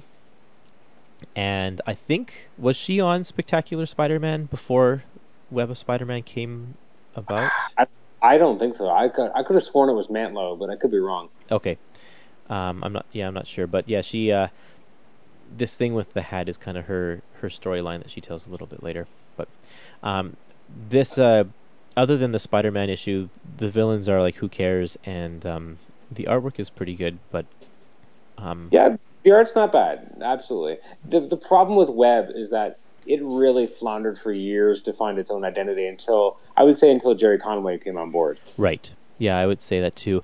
And only because they, um, 'cause he was doing two books. He was doing Spectacular at the same time. So he yep. could get the unified, the unified uh, consistency a lot easier that way. Mm-hmm. Absolutely. Yep. All right, Amazing Spider-Man two sixty-four, another fill-in, and it's terrible. Yes. This is so bad. First of all, if you look at the cover, you would almost think that it's Flash Thompson. You would, yes. But it's not, and that would be better than whatever this is. Um, this is. What, you mean is... you didn't like Red nine? No, this is so bad, like like painfully bad, like like th- like th- did someone have a bet on whether or not they could get this published? Like, this is atrocious. I don't know who Craig Anderson is. I don't know who Patty is, the artist, but it's it's not good. Well, and you know that this isn't. This is definitely a rush job, because at the end of the Spectacular Spider-Kid issue, um, which is the one, the issue before this, it says next issue Silver Sable, but then you had yeah. this, and there's no sa- Silver Sable in here, so you know that this w- something was late and this had to be rushed in in. Um, I think yep. what would have been better is if we'd had this issue, um, so it was two sixty-four, and if every page was just a letter saying, next issue, Silver Sable, and that would have been better. yeah. Uh, I want, you know, just twenty-two pages of nine panels a page, each saying, Silver Sable's coming soon, we promise. Right. That would be better than what I just read. Wow. This is, it's just so bad. It's such a waste of time. Like, yeah. it's... Like, this guy has this super suit. I don't even know. I can't even remember now if we really get a good explanation for how. And it's just it's just weird, haphazard, like, Spider-Man fights this guy, and he can't seem to really get his handle on it. And then they end up trashing this this building that uh, this old guy's living in, and he has to, like, clean it up. and then he's going to have to help them so that they don't evict this guy. And I'm like, what is happening? Right. Yeah, and the, the art is very amateur. The um the Patty at the beginning, I don't know why her last name isn't there. It looks like there's even a space for it to be there, but it's Patty Cockrum. Yeah. Okay. Um, I don't know who that is. Is that any relation to Dave Cockrum? I'm not sure. I should look that up, but I yeah, I don't know. Um, but it is it's quite it's quite amateur. There's a lot of just like weird perspective, and the the, the panel that stands out to me is um, the very bottom of page one eighty-nine, the last panel, where um, like I guess he's like the landlord. Oh, yeah. Being chased by the guy in the wheelchair, and like one of his hands is super big, and the, his neck is like going the wrong way, and uh, it's just a very, very awkward panel. Oh, the entire issue is. Don't the, worry. Yeah, exactly. Um, I like, will say though that I do like the premise of of this guy who, through a mix-up, a clerical mix-up, he is technically dead. He um, so and because he's dead, it means that he d- no longer lives in that apartment, so his landlord is trying to get him out of there because he's kind of a pain in the butt. So Peter helps him out. Um, here's, so here's my question about that. Is this not really meant to be a Daredevil story then? I don't know, maybe. Right? Because, I mean, like that, that that sounds like a perfect quandary for Matt Murdock. Like, that's in, like it's tailor-made for Daredevil. Like, that's right. A great Daredevil story, or even an Iron Fist uh, Power Man story from that era. Like, that would work better. Like, why is it Spider-Man? And it's just the weird it, it it's played weirdly for laughs, and I'm like, I'm not laughing, I'm just cringing. Yeah, yeah, no, it's it's it's the low light for I think it's the low light of this whole book. Um, uh yeah, I think you might be right. Yeah. Okay. Well, then let's not waste any more time on it. Issue number two sixty-five is called After the Fox. This is the return of the Black Fox that, uh, that uh, DeFalco and Frenz introduced earlier in their run. And uh, it's also the first appearance of Silver Sable and Wild Pack. Um, instead of explaining who Silver Sable is, I thought I think I'll just insert a clip from DeFalco and Frenz telling you themselves how they came up with this character. The basic idea was, you know, I wanted to do a different kind of bounty hunter, and thought, what if it wasn't, you know, just one bounty hunter, but an organization that, you know, you know, is is basically a, a for hire, you know, bounty hunters or for hire mercenaries. Um, right. And then, you know, I thought, now, now who would hire those sort of places? And, and, and you know, I thought, oh, governments, insurance companies, blah blah blah, and, and you know, but, but, but where would it come from? And then work backwards that, you know, her. Her father had started an organization to hunt Nazi war criminals, but as, as the years went by, there were less Nazi war criminals, and then she decided to take the uh, business in a different direction, and you know, just built it up from there. But uh, visually, Silver Sable was basically uh, Marilyn Monroe. Uh, you know, uh, we knew she was going to be European. I my initial sketches even, even had her as a platinum blonde because we had Black Cat in the book at the time, so I didn't think having two characters with, you know, silver white hair would be a good idea. Thankfully, the editorial people disagreed with me and said, "Well, her name's Silver Sable. She's going to have silver hair." Right. So uh, she wore a lot of silver, duh. And uh, you know, I mean, because my attitude is, I, I you know. My assumption at the time was her name was not Silver Sable. Uh, I mean, of course, Greg Wright and Stephen Butler and a bunch of other guys, you know, did a lot of work with the character when she got her own book and came up with a back, uh, filled in her backstory. They actually quite a bit stayed with Tom's original Bible. But um, uh, the, the one thing that, that, that didn't survive, I, I spoke about this a little bit on my Facebook page, was my if you look at those initial stories that we did, my thought was that she was she was only like five foot five one. You know, I like the idea of this young, athletic, uh, short person running this crew of big, brawny mercenaries. Yeah, yeah. So I like the idea of her not being statuesque and lethal and all this. I like the idea of her always being the shortest person in the room, but clearly in command. And if you look at those early issues, I, I think that does come through. She's even shorter than Pete, and Pete's five ten, you know, that kind of thing. So in this issue, we have uh, the we have Silver Sable after the Black Fox, because the Black Fox has uh, stolen this jewel that uh, that they've that Silver Sable's been hired to get back, and um, it's kind of just a game of cat and mouse between Silver Sable, Spider-Man, and and the Fox the whole time. Uh, they just kind of bounce around, and and in the end. Uh, They have the sp- Peter Parker has this moment, and this is I kind of feel like this is um, something that DeFalco tends to do a lot with Spider-Man. Is um, Spider-Man finds the humanity in this villain. Um, he's got a wife and kids he's trying to get back to, and so in a roundabout way, Spider-Man ends up l- helping him escape, um, but not with the jewels. So I and that it reminds me of the Ollie story where he Ollie. He helps Ollie on a very personal level. Mm-hmm.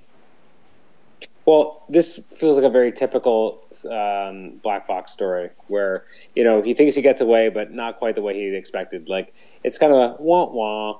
Yeah. Like that, that's just how this character's kind of written. Like, he's always one step ahead, kind of, but then he's not when it, when it all is said and done. But I like that. It's very charming. Um, yeah. They write him in a very charming way.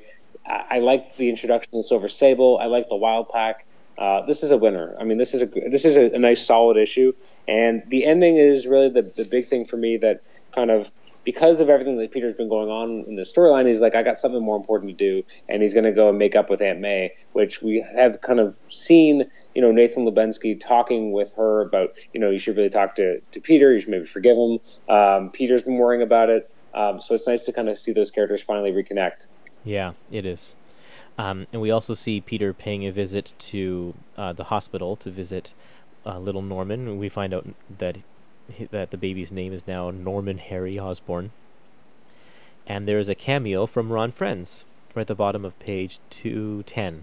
Ron. I was wondering if that was actually him. Yep, it's actually him and his then-girlfriend Laurie. He drew them into the book. I believe this cameo of you visiting Harry and Liz in the hospital... Uh, that is also true. uh, yeah, I yes, it, it was uh, me and the, my girlfriend at the time. I threw us in just for fun because there was going to there needed to be somebody there to react to Spider-Man jumping out of the elevator. Yep. But Mister DeFalco, being, you know, uh, goof, uh, decided to put in dialogue that made it very obvious that it, it that it was. Uh, You know, he called me by name and yeah. called my girlfriend at the time by name, and we had flown in from Pittsburgh and all of that kind of stuff. Yeah, so Tom's adorable, isn't he? You know, I'm trying. I knew he was from Pittsburgh, so I was like, that can't be coincidence. No, not at all. Um, but, of course, he's a huge Spider-Man fan, so having him actually confront Spider-Man right there, that's probably a dream come true for him. That's awesome. Um, so my first exposure to um, the Fox is actually through the Spider-Man cartoon from the nineties, uh, and he's a very different character in that one. He, they call him the Cat, and yep. he is the father of Felicia Hardy, the Black Cat. Uh, so that's. Um, but I mean, he's still he's still a jewel thief and has the same look and same sort of personality and such. So, but they just can give him a different origin. So it's neat to see to see him here. Uh, and learn a little bit more about him, but how he actually truly is. Absolutely. No, it, it, it, again, it's charming, it's fun, um, it's fast-paced. You got a lot going on because, again, you have a new character being introduced to you who has her own kind of personal army, and you get the idea. Now, I don't know if they ever really paid this off, but it struck me reading this issue because I remember, I don't know if you remember the issue, it's uh, I think it's like two eighty-nine or it's maybe in the two eighties, whenever the Sinister Syndicate comes on board. Um, there's an issue before that, which is a Silver Sable issue. It's during the uh, the missing kind of loosely crossover that happened in the Spider books, where Spider-Man was thought to be missing in action or dead um, because of something that happened in Web of Spider-Man. I think around issue seventeen or so. And uh, so Spider-Man's missing, and so it's just a uh, Silver Sable issue against uh, Jack-o'-Lantern. And in that issue, or maybe the issue right after, there's again an, a reference made to their enemy and someone kind of gunning for them. And I don't know if that ever actually got paid off as to who that was, because here in her first appearance, we already get a sense that something something else is going on, that someone's after her. Who is it? And I, I don't think that ever got resolved. Not even in when Silver Sable got her own series? Well, but then DeFalco wasn't writing it, so right. I, I think probably not. But he could have, um, like, this is something, DeFalco likes to set things up l- that pay off well in the future, but he mm. wasn't on this book long enough to, to pay off any of that, so it would have, if anyone wanted to address that, it would have been up to them. So yeah, I wonder if uh, I wonder if that is the case. I'll I want to know who her old is. We'll have to wait for the um, the Silver Sable complete collection, or the omnibus, the Silver Sable omnibus. You know, one day you never know, right? Like, I, eventually they're, they're going to need they need to con- continue packaging content, so you never know. Well, you know, Sony is um, they say that they're going to have a uh, Silver Sable slash Black Cat movie. So all right, that would be a, a perfect time to reprint that material. The only time to reprint that material. Yeah, right. All right, Amazing Spider-Man two sixty-six, This Man, This Frog. Uh, I I love this. I, I actually really enjoy this. It's another fill-in. It's by Peter David with artwork by Sal Buscema. Um, and uh, it's it's about the, the, the Toad and, was it Frogman, and uh, and also the Spider Kid. And it's it's just a load of laughs. It's It's actually it's nice to see Spider Kid back, and it's interesting that we're already kind of getting the character back, considering where we had, you know, where the character kind of left off with uh, Tom DeFalco, and I guess Peter David was like, well, I'm going to use this character, why not? And uh, it's just a lot of fun. It's, you know, the Toad gets, you know, is suicidal and gets saved by Spider-Man, and he wants Spider-Man to be his friend, and it's it's very corny, very kind of silly. Um, Peter David does a lot of this in this era, kind of doing these kind of funnier issues, and uh, it's very simple, but it's, you know, the Toad wants to be Spider-Man's sidekick. He comes up with a plan to, you know, cr- uh, create a giant threat to Spider-Man, and he's going to jump out and save the day, uh, but then Frogman hears about it and wants to, you know, rescue Spider-Man, and then uh, not only do they are they involved, but Spider-Kid also hears and also wants to be involved to help Spidey, and then they all decide that they're going to create their own team. It's ridiculous, but very charming. Yeah, and they all have the same physique, so it it's just a, yeah. It's sort of comical. It's a very funny issue, and it's one that's um not really even about Spider-Man. No, not at all, really. And it's interesting that when this came out, it was clear that uh, if you look at the next issue, they knew that there was going to be another fill-in right away, and they already knew what the title was. Like, and they're both Peter David written. Yep. Yeah, I think that um, I can't remember if they said that there was like one of either Tom or Ron went on vacation, because again, they weren't these they weren't the regular pencilers. Um. And then once they came back from the vacation, that's when they became the regular guys, but only for briefly, and then they went away again. But uh, that might have been after the, the Peter David issues. There was one other thing I wanted to mention, because it just stands out as being kind of awkward, is uh, the whole any. There's two sequences in this issue where you have, um, I'm trying to remember what her name is, if it was Bambi, yeah, Bambi on the roof with Peter. Yeah. Really? Come on, guys. Like, it's so poorly written. Uh, very cheesy. I mean, Spider-Man doesn't really seem like this type of guy, and she's like, you, you have a girlfriend? Not at the moment. Looking around? Not at the moment. And they're just like hanging out on the rooftop. Yeah. Come on. Like, it's so cheesy. Um, and yeah, and, and uh, you can, like, do they revisit Bambi again? Um, Not outside of the trio, because usually you see them all together. It's the, you know, the three girls who are always kind of sunbathing on the roof. Right. Uh, it's. I think it's very actually strange to see only one of them. Um, and so it, this doesn't add anything. It doesn't. It doesn't go anywhere. It just seems a little bit more awkward. Yeah. Because Spider-Man's not that. You know, I guess I'm just not used to seeing Peter kind of written this way, and it's very like, hey, hey, girl on this roof, let's uh, let's watch this sunset together. It's just. It's it's just not quite what I would imagine from Peter. Maybe Flash Thompson, but not Peter. Yeah. Well, it could be just Peter David playing around and trying to figure out. Because I wonder if um, I wonder if he was given these two issues to to see if he wanted to be the regular penciler or the regular writer for this book. Because I feel were, like probably not. Yeah, not with the, how comedic well, they are. Yeah. Yeah, I think he was still very kind of new to, you know, the, the comic writing at the point. Like, he moved over from, you know, working in the sales department. So I think he was still very new and kind of just trying things out. And they, they needed someone to take the spot. I think that's all it comes down to. It's a fresh body. Well, moving on to issue number two hundred sixty-seven. When cometh the commuter? And I had no idea. I I went through this whole issue. It was like, what? There's no villain called the commuter here. But then I realized it was that's not what he was talking about when he uh, ah. titled that book. So, um, did you know about this issue? Like, what, what it was going to be? Like, because no. for me, like, this was always written up in Wizard as like kind of the the funniest Spider-Man comics. Um, I don't necessarily think it is actually what it is supposed to be. Um, But, like, for me, like, it was not a surprise once I finally got to read it uh, about what it was. So I'm actually more intrigued to hear what you have to say about it, because you didn't kind of have this this other kind of sense of what this issue was because of outside media. Well, yeah, I had never heard of this issue before, so I went through it and I I liked it. It was um it was it had a great uh, a great sense of humor. It was another funny one, and so. My my impression, though, because it immediately came after another funny fill-in issue, is like, do we really need another funny fill-in fill-in issue? So in that sense, it got a little tiresome. But there's a little. I like. Um, I've said this a couple times. There are is, it, through this book, through this one volume, Peter Parker does a lot of detective work. Mm. Um, so and this is another issue of him being a detective, and uh, and doing a good job of it too. But um, otherwise, the basic premise here is that uh, Peter is tracking down this guy he thinks is a—he's just a thief, right? It's not a—he's not anything more than that. No, he's not. In fact, he's not even really a thief. No, no, he is a thief. That's right. He's definitely a thief, and it, his wife slash girlfriend or whoever it is is very understanding of the fact that he's a thief. Like it, it's very common. She's like, "Oh, how did it go?" Oh yeah, that's right. Yeah, it's so weird because I guess maybe that he—that's how he.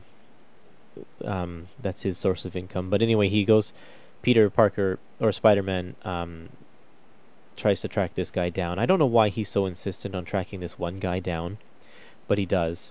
And he tracks him. Well, he, he was involved to begin with, and you can't let a guy go by or else they might murder his Uncle Ben again. I guess so. That's what it is. Um, court, to be, and to, uh, to go back for a second, if you look at the origin of the Hobgoblin, it's because he didn't do enough work finding the one other guy. You know, a bunch of guys go into the, the sewers. He gets three of the four. The other one finds the Hobgoblin's gear, and then you have the Hobgoblin. Right. So it's very much present that, you know, he has to do what he can to stop these people because you don't know what's going to happen later. Right, and we find in the Crusher Krogan, uh, the Crusher Hogan issue, we have this same scenario play out of uh, of the of the Uncle Ben situation. But and we'll get to that one in a bit. But yeah, he uh, he follows this guy all the way to suburbia and has a um, a comedy of errors that happens there. Um, it was okay. The um, the art was was not. Uh, I, Bob McLeod is great on uh, New Mutants, but I found this one to be a little lacking. Yeah, um, it, it, it was a loose, little looser at times. And um, one thing I, I thought was interesting is that you mentioned, like, did we need another comedic issue right away? But I did appreciate that compared to the issue before, Spider-Man at least does take more of an active role. That's true. Um, you know, this is more of a Spider-Man story as opposed to Spider-Man's in the middle of three lovable losers. And I have to give these guys credit because doing comedy, especially physical comedy, which a lot of this is, um, is hard to, to do, hard to illustrate, because you have to get the timing and the pacing even more right than when you're drawing action. Absolutely. Um, and so, and uh, Bob McLeod does a good job of this. So that's a good job for him. And I like the parallel pages where it's like there's one column of Peter, what's happening with Peter, and then another column of what's happening with uh, that other guy. I don't remember his name. Um, and yep. You just see the, the passage of time happening at the same time. So I like those things. That happens a few times in the in the issue. Mm-hmm. And it's, it's it's just nice as well to we get to have a nice uh, you know fish out of water story with Spider-Man, because we're so used to seeing him in you know downtown New York where there's a lot of things to swing off of. And what do you do when you don't have that anymore? The answer is not very much. Yep. Uh, do you have anything else about that issue? No. Why don't you go ahead and tackle the next two issues together? Uh, do I have to? Um... I, uh, oh, you, I, if you not, if you want to do them separately, I guess we could do them separately. Well, I'm I'm not a big fan of Web of Spider-Man six. Um, I it's okay. I mean, the whole Secret Wars two tie-in Uh, some issues are better than others, and this is definitely one of the ones that's not as good. I have the omnibus for Secret Wars two, so I've had the misfortune or, or fortune, depending on how you look at it, of reading every tie-in, and I don't wow. think that the Web, Web of Spider-Man tie-in is that strong. Um, I also just don't think the art's very good. Like, it it definitely feels like a, a step down, especially so you've been reading these great issues, even though some of them are fill-ins, generally speaking, at a higher level of quality than this issue. Um, I like Danny Fingeroth. This is not a very well-scripted issue. And I don't really know Mike Harris. And then you have, what, four different finishers? Yeah. Uh, Zach Layton's, uh, Simons, and Mooney, which have yeah. very different styles. So you have a, a total conflict. There's not a good sense of consistency. The storyline's very haphazard. There's a golden building, and everyone kind of wants it. Um, that's about it. Like, there's not much more to go from there. But the second part is a little bit more entertaining because you have DeFalco and Frenz, and they are such a great creative team that they can take a relatively haphazard uh, um, premise and make it work. Um, the art is a lot more entertaining or well done. Um, the storytelling is just more, stronger. Uh, everything about this is better, and again, it doesn't seem as, as silly as this weird gold rush on this on this building. But instead, we have you know the military is taking control of it, uh, which seems normal because that is what would happen is in some weird scenario like this. It just feels so much more grounded and not as silly. It's not playing up humor. It just feels much more down to earth. Well, I think one of the things that makes the Web issue not stand out is it's basically Spider-Man having an internal conflict the entire time. Yeah. Um, you know, he's he's always strapped for cash, so couldn't he take something from here? Um, and he's going back and forth, no, I shouldn't, it's stealing. Um, technically, it's owned by the government, so I'd be stealing from the government and all this kind of stuff. It's like he could take like a some just like some little scraps of, of gold, and they'd probably be worth a lot because they're just like the smallest nuggets are worth a fair deal. But, mm-hmm. well, yeah. Do you even buy that as a real internal conflict for Peter Parker, though? Considering his sense of responsibility and and guilt uh, that over everything that happens ever, um, like it just doesn't even feel like a real uh, an earned thing that he would actually struggle with. Because he's such a stand-up guy that I feel like it just doesn't it doesn't ring true to me. Yeah, yeah, it's true. Yeah, it's uh, it shouldn't have been that. But then, but the surprising thing is when you get to that amazing issue, in the end, he decides that he is going to take something because he sees that the government has uh, is in bed with the Kingpin, and he's mm-hmm. like, "Well, screw you guys! If you're going to be corrupt, then I'm going to be a little corrupt too." And he takes a notepad that's made of gold that he found in the garbage. It was just he he he rationalizes it because it's just trash. Somebody threw it away. No one wanted it anyway. Even then, it's still it's still a little hard to yep. swallow, but it's a little bit easier because it's it, it's relatively inconsequential in, in terms of the size of it compared to in the first issue. Yeah. So yeah, I mean, it's just a it's just like you said, it's the the Secret Wars two tie-in. Secret Wars two itself wasn't as thrilling as Secret Wars one, uh, which also had its issues, and so yeah, we're, we're getting like the tie-ins to the sequel of a. of a mediocre storyline. So well, I do like the last page because you do have Firelord coming, and uh, I like that it's very like, you know, Firelord is coming and the life of the Amazing Spider-Man will never be the same again. And then the, the giant narration at the, bo- at the bottom, you must not miss next issue. Trust us. That's yeah. It's classic kind of Stan Lee hyperbole, but I like it. It's the type of hyperbole we never see in comics these days. No, we really don't. Nope. I mean, in the marketing for the issues we do, but in the actual issues themselves, not as much. No, not as much. Who does the cover for Amazing Spider-Man two sixty-nine? Because it's it's beautiful. Because the, the way, like the, the Spider-Man looks fantastic with that kind of in-air action pose. I'm not sure if the anatomy actually works now that I look at it, but no, it kind of does. But uh, there's just something about the way that the figure is drawn that I think is really eye-catching and uh, looks great. Yeah, well, part of it is the um, the the light bouncing off of Firelord's beam, reflecting off of his dark costume, so you get a good a good uh, dynamic uh, sense of coloring there too. Oh, it's a Ron Frenz cover. Really? Okay, that's one of the best Ron Frenz covers I've ever seen. I'm going to tackle these two issues together: issue two seventy or two sixty-nine, two seventy, the uh, conflict with with Firelord.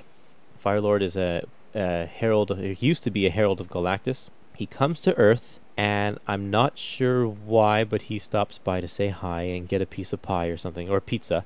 He stops to get a piece of pizza, and um, this is right at the time in when in the X books where the general public is starting to realize what mutants are, because they've been keeping it a secret for so long, but now the world is it, they know and they're afraid, and uh, and so a group of people, a g- construction workers, believe that Fire Lord is a mutant and go and attack him, and that sends him on the defense and sends him kind of raging all over the place. And Spider-Man gets involved, and these next two issues are basically one big fight, one at, one, one battle right after the other. He's in his black costume in this one, and when I first saw the cover to this collection, um, with Fire Lord on the cover and Spider-Man just kind of pummeling him in the face, I thought that it was because of the alien symbiote. Ah. But then, when I started, when I read all of this stuff, I realized that the the symbiote actually didn't make Peter be mean. That's something, that's a kind of a retcon. Yeah, and to be honest, I think that's something that the animated series kind of started. Exactly, and that's kind of where I first heard the origin of the black costume. And so, because I had only read kind of the Venom stuff up to that, I hadn't explored Spider-Man through the eighties. So yeah, this so that's what I thought, but then yeah, you get to this issue and like, no, this is just a regular costume. It is actually Peter being pretty brutal, um, which he needs to be because he's facing someone with the power cosmic. Um, I felt like these two issues, the story could have been told in one issue, um, and and it was just like, he, seriously, Sp- Spider-Man's going to defeat a guy with the cosmic powers. I found that a little hard to swallow. Mm. Yeah, but Fire Lord's not quite on his game, and Spider-Man's pissed off. Like, I don't know. I, I, I, I allowed myself to go on the ride that DeFalco wanted me to go on, and uh, which is hard to do because I'm, you know, I'm a jaded comic book fan like many of us. But uh, there's just something about the way he writes the characters and the way that Frenz draws them that I escape into that world, and I'm willing to kind of believe the.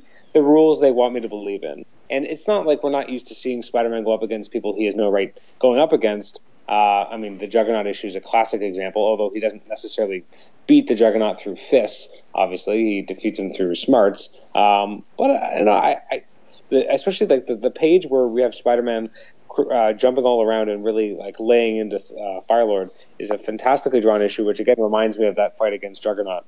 Um, I, I bought in. As much as it's a little bit of a stretch, it was a stretch I was willing to go on. Yeah, and it, it certainly wasn't the, the worst, that's for sure. But yeah, high praise, Curtis. High praise. um, it, it's worth noting uh, two things. First, this is the first appearance of Catherine Cushing, who sticks around for a little while. Mm-hmm. And this this story with Fire Lord actually continues in Avengers number two fifty-eight. And we, as we get a nice big full-page shot here, which is kind of an interesting choice for a full-page splash, uh, Spider-Man finds out that the, or rem- remembers that the Fantastic Four's headquarters is completely trashed and gone. That's right. Yeah, and that leads them to building the Four Freedoms Plaza. Which I love. I love the the fours on top. Yeah, yeah, it's a brilliant design. I mean, I grew up, you know, I grew up reading a lot of, I read a lot of comics in the nineties. That was their headquarters. That's always going to be the one I remember. Not the weird um pier that they had in Heroes Return. That's a strange thing that no one ever remembers, that they had, what was it, Pier four or something? But yeah. Right. Don't know if you remember that. um, I do remember that, yeah. Yeah, this is this is a fun two-parter, um, very enjoyable, and uh, yeah, it is what it is. Yeah, and we can, let's let's move, let's keep on moving here. All right, we got a double-sized annual, annual nineteen. I don't like this very much, but I love the cover. Uh, the cover is very iconic because, um, you know, This was just. This is the thing that What If and What If comics are made of. You know, uh, a shot of M J as Spider-Man is very alluring. Uh, definitely makes you go whoa whoa. Um, so in terms of, you know, captivating your interest, if it was on the stands, absolutely you're in. Uh, as opposed to actually keeping your interest once you read it, that's a little bit different. It's written by Louise Simonson with uh, breakdowns by Mary Wilshire and Pat Redding. What do you think of this? This uh, weird story using Alistair Smythe. I uh, it, w- it was really weird. Um, I actually I kind of liked it. It I found that the art was it left something left a little bit to be desired here. But only um, a little bit. I mean, look at Alistair. He, he looks like a crazed out hobo. Like I I don't know what they're doing with him here. He looks insane, and not in the oh he looks like a crazy guy. Like he literally looks nuts. This was a first appearance. Is this his first appearance? This is his first appearance. So this isn't awesome. uh this isn't uh what are they like they're totally changing the character. No, this is the actual real original okay. interpretation of Alistair Smythe. I don't know if I was if I realized that this was actually the first appearance. Yeah. Considering that this was it, I'm surprised they ever brought him back. Yeah. I mean, he's a legacy character with the Spider Slayer. Spider Slayers are an iconic villain, so that's why he keeps coming back, but it's not because of how great the character was written here. No, not at all. Um, I thought the story, the premise was pretty funny. Um, he mistakenly mistakes um, M J as Spider-Man, I thought was pretty funny. Um, but this is the, the plot that I was talking about earlier that happens because uh, the Kingpin, as, as a way of saying thank you, and I don't I don't know which issue this is for, for real, but the the Kingpin gives Spider-Man a hat and um, and Spider-Man passes it along to Aunt May in an issue yep. of Spectacular Spider-Man, I think. I think it's Web of, I think it actually is Web of Spider-Man. Is it? Okay. That would make sense because Louise Simonson wrote this annual and she was writing Web of Spider-Man. Yeah. So it, and then we saw that other issue, Web number one, where May Parker is looking at this very hat at in the store. Um, so eventually Kingpin gifts it to Spider-Man, who... and I don't know why I, I haven't read that issue, so I can't say. But, but um, it yeah. There's so there's that one plot line that they mention here in this book that happened in a different book that they don't even leave a footnote for, so mm. we don't even we don't even know what where that's taking place. Ugh. Why? You know, it's issues like these that give annuals a bad name. Yeah. Like the one, we, the other one we read, which was the marriage of uh, J. Jonah Jameson and his, his second wife. That that was a good annual. It added something. It meant something. The characters were on point. It was written by the regular artist, uh, sorry, writer. It, it, it felt like it, it, made, it made a difference, and it actually was something that you might see referenced later uh, because it changes an element of continuity in the status quo. What really changes here, except for we introduced a new character, but does any, is anything else here really memorable? Yeah, not really. Great cover. That's about it. Yeah, the cover is really good. Um, but yeah, no, it's a this kind of issue is why I don't usually like annuals because they don't get the top people to, to do them. I mean, Louise Simonson was one of the top people at this time, but um, well, yeah. She's great. That's the thing too. She's a fantastic writer. I love Louise Simonson. I just don't like her work here. I wonder if in the hands of a different artist, this would have been a great a great annual. I wonder if it's the pacing, the, the artists, just their their capabilities. I wonder if that's just the reason why this one kind of is a throwaway. Mm-hmm. Okay, well let's uh, let's move right along to issue two seventy-one. Whatever happened to Crusher Hogan? And this is a I love it when they do this, taking a, a just a throwaway character from an earlier issue and bringing him back and fleshing out their character. And so Crusher Hogan is, of course, the guy that Peter Parker fights when he first becomes Spider-Man. And um, so, yeah, whatever happened to him after that encounter? Um, apparently, he's he's kind of washed up. He's a he's a janitor in a gym, and he he is now telling people that he's the guy who trained Spider-Man. Um, but then he gets mixed up in this little thing where uh, with uh, this villain called called Manslaughter, which. Uh, By his name, you know, he's not a friendly guy. And his his outfit and stuff is straight out of the early eighties or late seventies. Oh, for sure. And then through through it all, Spider-Man comes to save the day, and he's reunited with Crusher, and he does the same thing he does with Ollie back in that issue with Spider-Kid. He uh, lets the people around him think that they're buddies in order to help him out on a personal level. And it really means a lot to to Crusher Hogan. Which we've seen Spider-Man do a lot in this volume. Yep. The, the B-plot in this issue also is that... Um, Nathan, the I guess the boyfriend of Aunt May, uh, gets a call from somebody, and he meets him. They meet him in a dark alley. This guy in a wheelchair, and then the, those guys beat him up and send him to the hospital. And the conundrum here is that Peter was supposed to be looking after, well, looking out for Nathan, but then got called away to do this. And so, like we were talking about before, Peter has to make this decision, and whatever decision he makes, somebody's gonna get hurt. It's the whole Uncle Ben thing. Absolutely. Yep. It, the only thing that bugged me about this subplot is that we just had him and Aunt May talking to each other again, and now immediately she's like very disappointed in him again, and it just felt like, did we have to break this so soon? Like, they literally just started talking to each other again. Right. Well, I wonder if that's why it, it makes it just uh, makes it impact that much more. Maybe. I guess, yeah, well, you, you, you're right. Obviously, it does kind of underscore that, and but it just felt like it was such an extended period that they made a point of saying, like, there's there was this shift in the relationship, and that I almost felt like they could have played with it a little bit more, showing that there's still potential cracks, but not exploding it like they do here. Like, we go right from, you know, we're finally talking to each other again to how, you know, I, you couldn't even do this one thing, you know, that was important to me, and I was in the hospital, and it's your fault. Yeah, that's a pretty pretty big turn to take. I do like when they do kind of take a look at, at characters that were kind of footnote characters, but expand them a little bit more, and it's a nice way of doing it. And it's kind of sad to see what happened to Krogan. It is. I can't remember if we see him after this. I'm sure we have. Oh, um, yeah, I'm sure he comes back. I'm just curious what happens later on. But, no, it's very interesting. I'm actually surprised in some way.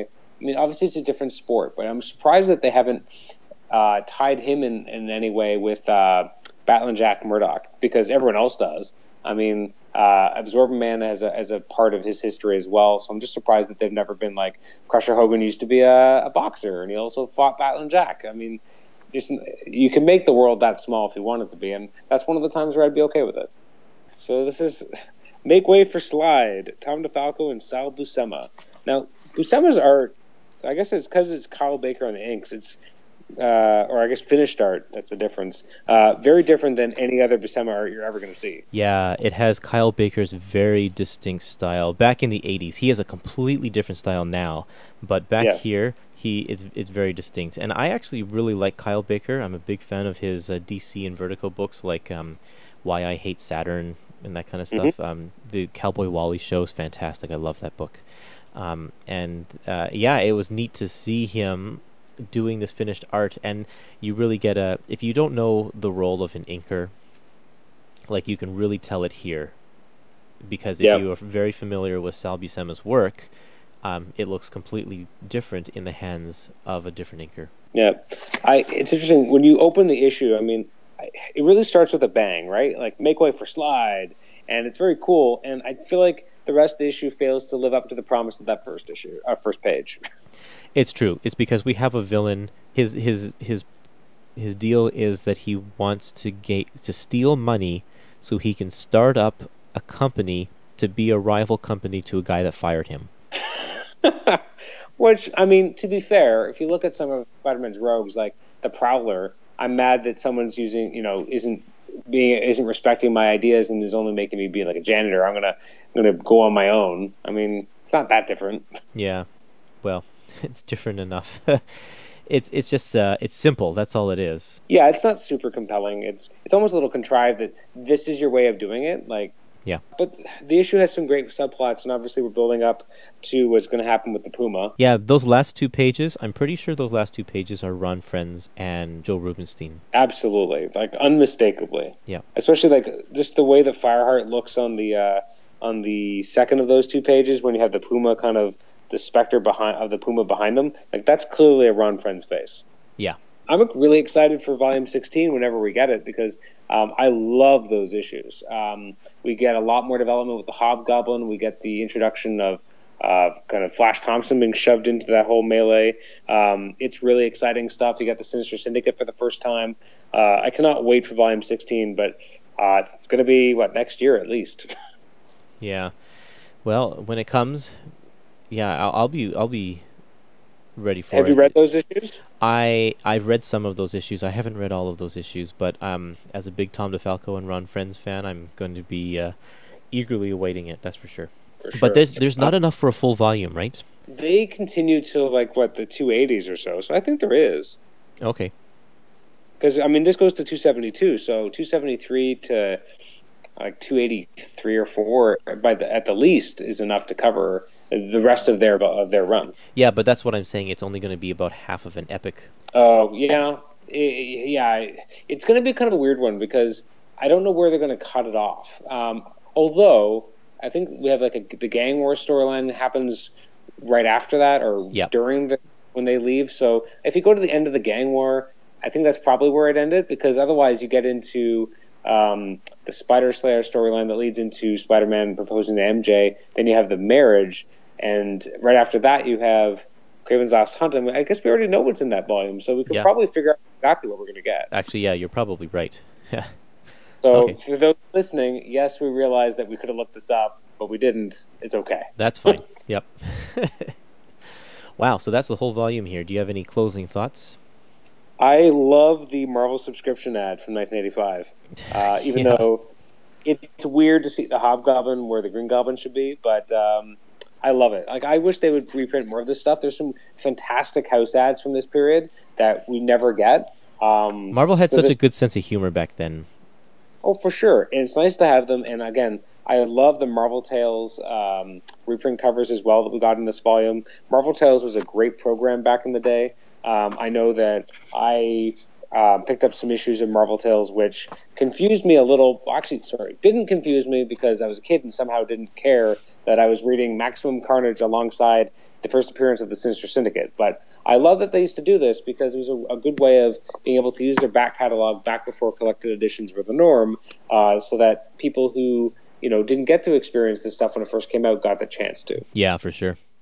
I missed it as a project, but obviously with the eco- economics of comics, it would never succeed today. Like, it, no. they just wouldn't sell enough comics. I mean, regular comics don't sell enough, let alone a reprint of, you know, ten-year-old, fifteen-year-old material. So, unless it's uh, for a specific reason, because I know that Marvel's doing right now their True Believer editions, and they're reprinting a bunch of, like, the first X titles of various issues and that True. kind of thing.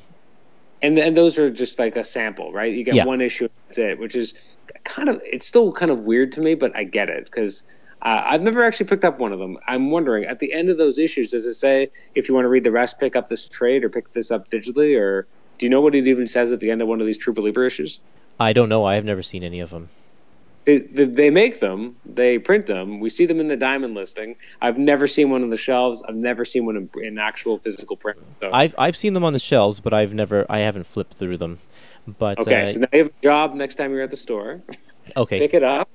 Check the last page. I, I I totally enjoyed this. I even though there are st- a little few, a few stinkers, it's a great capsule of Spider-Man during this era. And as a big fan of the nineties Spider-Man cartoon, this era is a huge influence for that cartoon, as we can see from the cat, um, or sorry, the fox, um, the uh, yeah, um, the Alistair Smythe, his first appearance here, the black costume, like everything here. A lot of these key moments are reflected in um, in that T V show. Absolutely, well, that's very true. It's uh, it's a lot of a lot of the D N A of that show is in these eighties comics, which you don't necessarily think of directly, but yeah, it's there's a huge influence there. Yeah. Well, that's uh, let's wrap this up. I think um, we haven't discussed what Epic Collection we're going to talk about next time. Uh, do you have any Do you have any thoughts on that? Do, you, do we want to do a Daredevil book next? Uh, yeah, I think it's time to get some Daredevil going. I mean, everyone else, you've done Iron Fist, you've done all those other characters. I think it's time for Daredevil to get his, the devil to get his due. So, yeah, let the devil get his due. So which one do you want to do? It's your pick. You choose. I feel like we should go with the first one they published. I think that is the right thing to do. Okay. Um, let's do, let's do the Fall from Grace then. Let's do it. It's going to be something else, I'll tell you. Okay, let's do it. It's it's very over the top. It's Scott McDaniel. It's craziness. Uh, Chichester just throws everything at the wall. A lot of it falls off the wall, but uh, it's I, I, I think it's probably still as incoherent as it can be at times. I think you'll enjoy it more than the future volume, uh, which is the the last one, The Widow's Kiss. Well, thanks for listening, everybody. Again, check us out on Facebook, on Twitter. Uh, leave us some comments. Leave us, uh, you can send us email at epic marvel podcast at gmail dot com. And uh, yeah, just uh, stay tuned and we'll see you again. I think Adam will be back with us probably maybe either end of August or early September. So you can wait, uh, eagerly await that episode then. And, absolutely. Yeah, we'll catch you next time. See you later.